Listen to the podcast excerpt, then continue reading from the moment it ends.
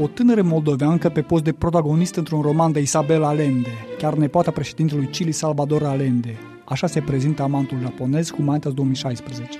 Irina Bazil s-a scufundat în existența almei ca și cum ar fi trăit la oaltă într-un roman victorian. A cunoscut-o astfel pe fetița melancolică sosită din Polonia, pe tânăra Alma de la Boston, pe artista și pisoția care a devenit. Dar mai cu seamă a făcut-o pe octogenara Alma Belasco să-și depene povestea marelui său amor de viață. La 8 ani se îndrăgostise de Ichimei, cu intensitatea iubirilor din copilărie, iar de Natanael cu dragostea senină pe care o ai la maturitate. Pe primul îl iubise intens, trebuia să-l vadă tot timpul, ca să-și descopere împreună limbajul inefabil al mângâierilor. Pe Natanael îl iubea altăl, era confidentul ei, prietenul ei intim. Primul îi devine amant. Al doilea o va lua de soție când Alma îi mărturisește că a rămas gravidă cu Ichimei și îi cere să o scape de sarcină. Toate astea cu mulți ani în urmă.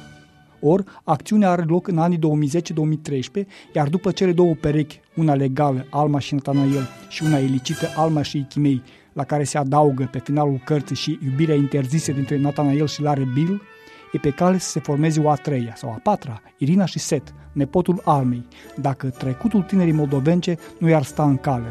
La 9 ani, fata e abuzată de soțul american al mamei sale, iar imaginile sunt difuzate pe net. În fiecare minut cineva, undeva, o viola, cineva se masturba cu suferința ei. Cât avea să trăiască, oriunde s-ar fi dus, cineva putea să o recunoască. Nu avea scăpare. Nu în ultimul rând, romanul Amantul japonez traversează 70 de ani din istoria tumultuoasă a lumii, mesajul său de profunzime fiind că dragostea, sub toate formele ei, trece peste orice obstacol și încolțește oriunde. Pentru Radio Europa Liberă, Emilian Galăcu